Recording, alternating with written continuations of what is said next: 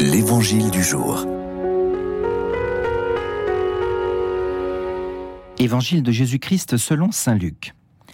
En ce temps-là, Jésus disait « Lequel d'entre vous, quand son serviteur aura labouré ou gardé les bêtes, lui dira à son retour des champs « Viens vite prendre place à table ». Ne lui dira-t-il pas plutôt « Prépare-moi à dîner, mets-toi en tenue pour me servir, le temps que je mange et boive ?»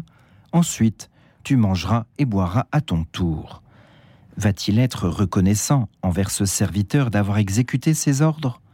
De même, vous aussi, quand vous aurez exécuté tout ce qui vous a été ordonné, dites « Nous sommes de simples serviteurs, nous n'avons fait que notre devoir ».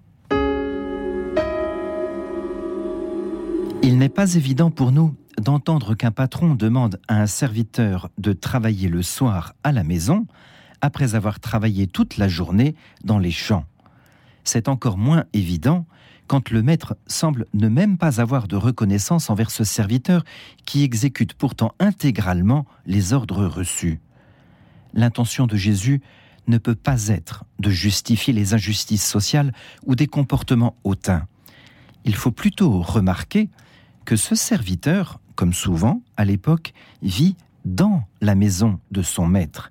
Il fait partie de la maisonnée et des familiers. Ce qu'a vécu Jésus lui-même et qu'il nous laisse entendre, c'est que son Père peut nous demander tout ce qui correspond à sa volonté et pas forcément à la nôtre.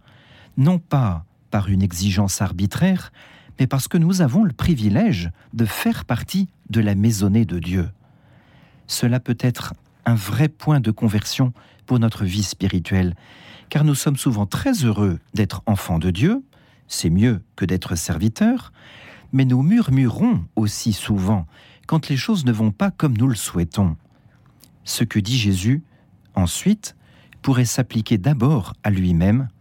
Quand vous aurez exécuté tout ce qui vous a été ordonné, et Jésus l'a fait, dites « Nous sommes de simples serviteurs, nous n'avons fait que notre devoir ».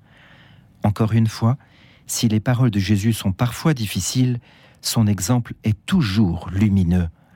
À nous de faire notre devoir en nous souvenant que nous sommes des serviteurs non indispensables, mais associés par amour à l'œuvre de Dieu.